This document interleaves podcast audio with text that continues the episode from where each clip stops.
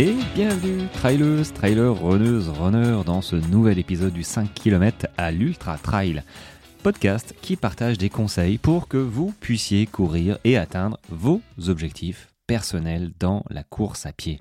Alors aujourd'hui, j'ai lancé deux petit sondage, euh, sondage sportif, donc sur les réseaux et euh, bah, sur les réseaux, je crois. Je crois que c'est que sur les réseaux pour l'instant, euh, sur bah, vos attentes. Voilà, vos attentes au niveau de votre sport, soit du trail, soit de la route. est-ce que tu veux recevoir des conseils pour préparer un semi-marathon ou est-ce que tu veux recevoir des conseils pour préparer un 20 km trail ou un 40 km trail ou ton premier 10 km en route? Tu vois donc essayer de cibler, de séparer euh, bah, les, gens du bitume et les gens euh, du, des chemins, voilà, pour euh, donner des bons conseils aux bonnes personnes, parce que je ne veux surtout pas, comment dire, mettre du bazar dans vos boîtes mail. Je pense que vous avez suffisamment de mails qui arrivent pour que je vous pollue de mes mails à moi. Si jamais tu fais que du trail et que tu reçois des conseils route, bon, euh, tu vas un petit peu t'en tamponner, euh, dit comme ça. Donc du coup, voilà, j'ai envoyé un premier sondage sur bah, vos attentes et un deuxième sondage plus clair, encore plus clair pour savoir, voilà, si t'es route, clique là, si t'es euh, trail, clique ici pour recevoir au moins les bonnes catégories de conseils route ou trail. Voilà, ça c'est fait. Si tu n'as pas encore répondu au sondage, c'est disponible dans ma bio d'Instagram euh, directement. Clique sur sondage et euh, tu pourras remplir le sondage. Donc ça euh, c'est cool, comme ça tu recevras les bons, bah, les bons sondages et t'inscrire aussi soit newsletter trail, soit newsletter route. Voilà, ça c'est dit. Et du coup, euh, j'en ai profité pour poser donc des questions euh, sur mon sondage euh, et j'ai eu pas mal de réponses sur, grosso modo, vos attentes et surtout vos problèmes. Et une question que j'ai reçue, ça a été est-ce que la fréquence cardiaque, est-ce que c'est important de connaître sa fréquence cardiaque maximale quand on s'entraîne? Alors, cette question, je ne sais pas dans quel cadre elle est, si c'est sur route ou trail. Euh, est-ce que c'est bien de connaître sa fréquence cardiaque maximale? En fait, euh, bah, ça dépend. Ça dépend si c'est euh, route ou trail, déjà, je pense. Ça dépend de ton niveau. ton niveau intrinsèque, ton niveau à toi. Moi, à l'heure actuelle, ma fréquence cardiaque maximale, je m'en fiche un petit peu. C'est plus c'est pas important, c'est plus important, mais ça l'a été.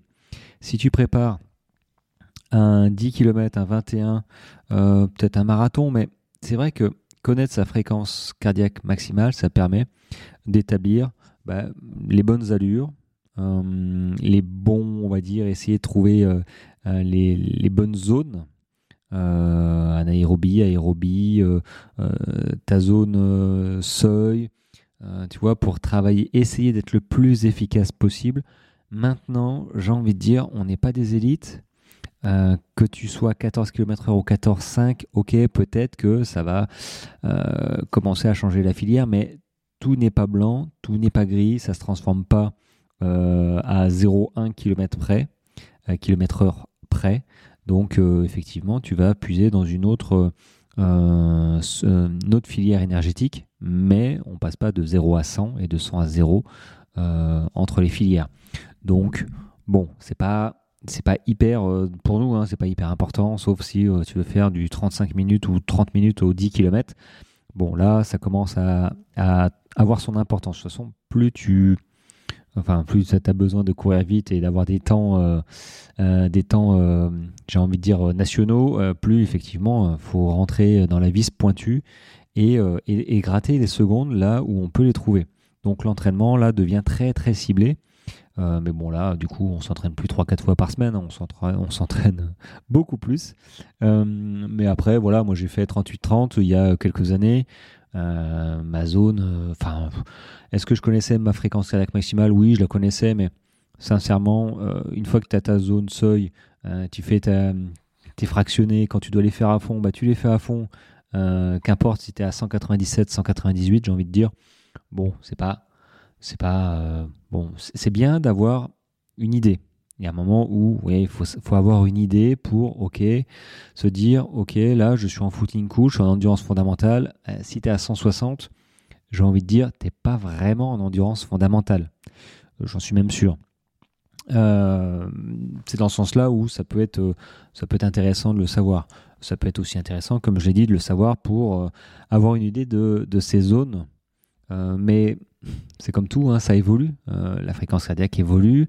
avec l'entraînement, la tendance à diminuer, donc parce que tu gagnes en performance, le cœur grossit, il pompe moins vite, moins fort, et pourtant tu arrives à courir plus vite et plus longtemps. Donc, euh, connaître sa, on va dire, euh, sa fréquence cardiaque maximale comme sa VMA, il faut, euh, tu l'as fait une fois, mais six mois plus tard ou au maximum un an plus tard, il faut la recommencer le test. Et puis, ça dépend de ta forme physique, ça, dépend du moment. Donc, est-ce que c'est important de connaître sa fréquence cardiaque maximale? Non. enfin, moi, c'est mon avis personnel.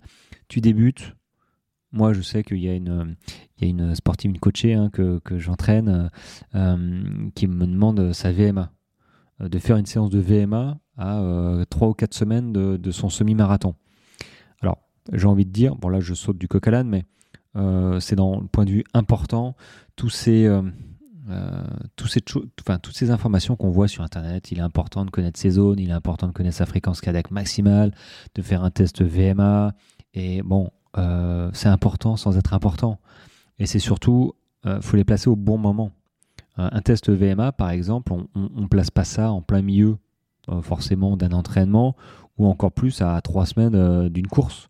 Ça n'a pas de pas de valeur et en plus ça risque de, de, créer plus de fatigue, voire de blessures que, qu'autre chose parce qu'un test VMA c'est quand même fatigant. Euh, faut y aller quoi. C'est, comme connaître sa fréquence cardiaque maximale. ça porte bien son nom, fréquence cardiaque maximale. Euh, disons que tu n'es pas à 200 battements par minute euh, si tu transpires pas. quoi. Donc, il euh, faut envoyer du pâté.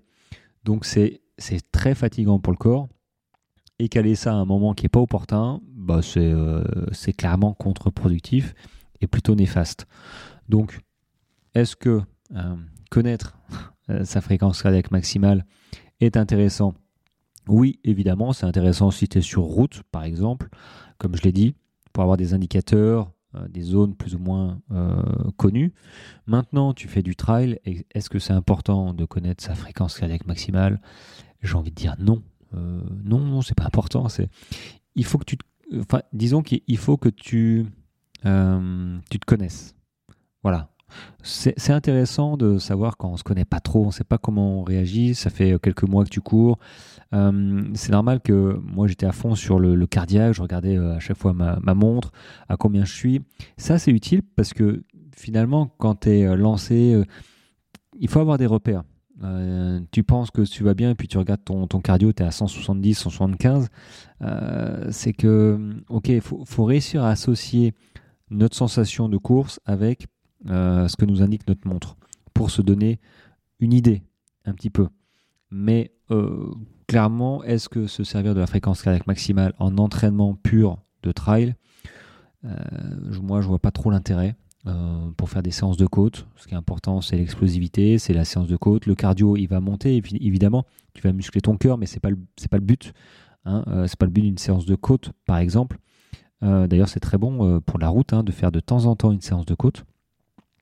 Donc le trail, c'est de l'explosivité, c'est de la résistance, c'est de la puissance, c'est de l'endurance.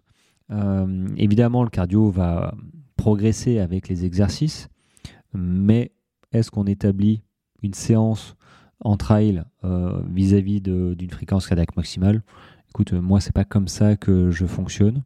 Je ne sais pas s'il y en a qui fonctionnent euh, comme ça, mais ça m'a pas empêché de faire des, des chouettes résultats.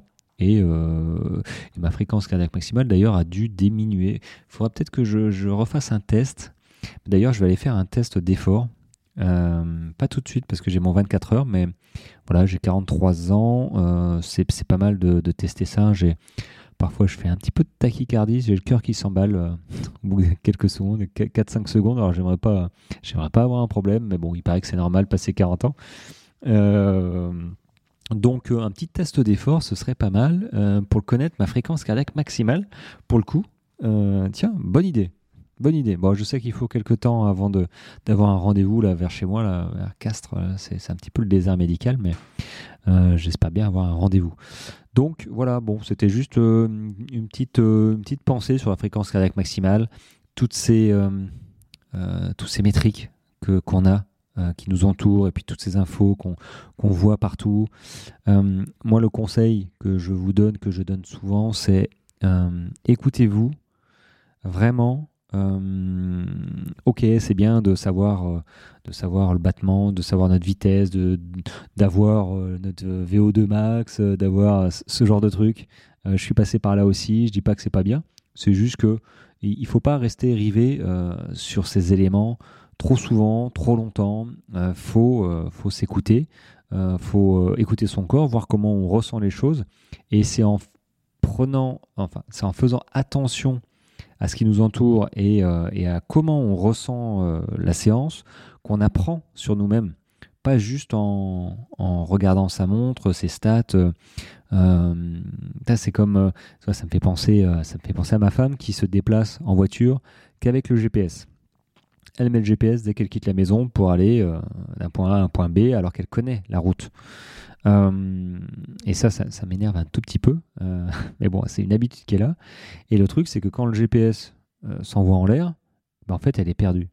Elle est perdue parce que elle ne fait que suivre le GPS et elle n'a jamais, on va dire, intellectualisé le chemin. voilà, comme un mouton. Et c'est ce qu'il faut éviter quand vous courez, c'est d'être fixé sur, sur votre montre, euh, et finalement, euh, si votre monde euh, bah, a un souci, voilà, tout simplement, bah, vous êtes perdu parce que vous ne savez pas à quelle allure, par exemple l'endurance fondamentale, si vous êtes fixé sur votre cardio ou votre vitesse, finalement, si, si je vous dis allez courir en endurance fondamentale sans votre montre, bah, vous serez pas loin d'être incapable de, de, caler une bonne vitesse parce que vous n'aurez pas fait attention à votre à votre sensation, à vos sensations, à votre ressenti quand vous courez justement en endurance fondamentale. Euh, donc c'est des habitudes. On progresse avec l'habitude, les répétitions tout le temps. C'est pour ça que la progression en running est super euh, longue. Ça vient pas du jour au lendemain. Ce serait trop facile hein. si tu cours pendant deux semaines en endurance fondamentale. Euh, bah, ça y est et que c'est inscrit dans, dans, ton cerveau la bonne vitesse. ce serait ce serait trop facile. Donc la progression vient avec la répétition des efforts, la répétition des séquences pour que le cerveau mémorise au bout d'un moment euh, la progression, les allures, les sensations. Euh, voilà, donc euh, c'est un sport qui est... moi j'adore, hein. je, maintenant, maintenant je peux le dire, mais c'est vrai qu'à mes débuts c'était c'était pas ça. Hein. J'étais pas du tout dans le même le même ressenti, le même voilà l'impression de, dans, un, dans un monde de bisounours là. mais en fait non, au début j'étais j'étais à fond quoi. Enfin, là, je suis, toujours à fond, mais j'étais à fond euh, un peu de mauvaise manière, euh, très euh, comme comme je disais, hein, très montre, très vitesse, très m'améliorer à chaque sortie. trop, trop, trop. Donc j'ai appris, voilà. Je... Et maintenant, c'est bon. Je suis assagi, je connais les bonnes méthodes et je vous les fais partager, je te les fais partager. Donc prends ce qu'il y a à apprendre. Voilà, je ne sais pas si tu es route ou trail, euh, je ne sais pas si tu es euh, fréquence cardiaque, euh, montre, mais si c'est ça, lève la tête, respire et observe-toi en train de courir et tes sensations. Voilà. Bon, bah sur ce, je pense que petite leçon du, du jour sur ces sensations, fréquence cardiaque, bref. Si tu des questions, n'hésite pas. Je t'invite à remplir mon petit sondage sur cet épisode et sur les réseaux. Euh, et puis, eh ben, écoute, moi je te dis à demain pour un nouvel épisode. Allez, ciao ciao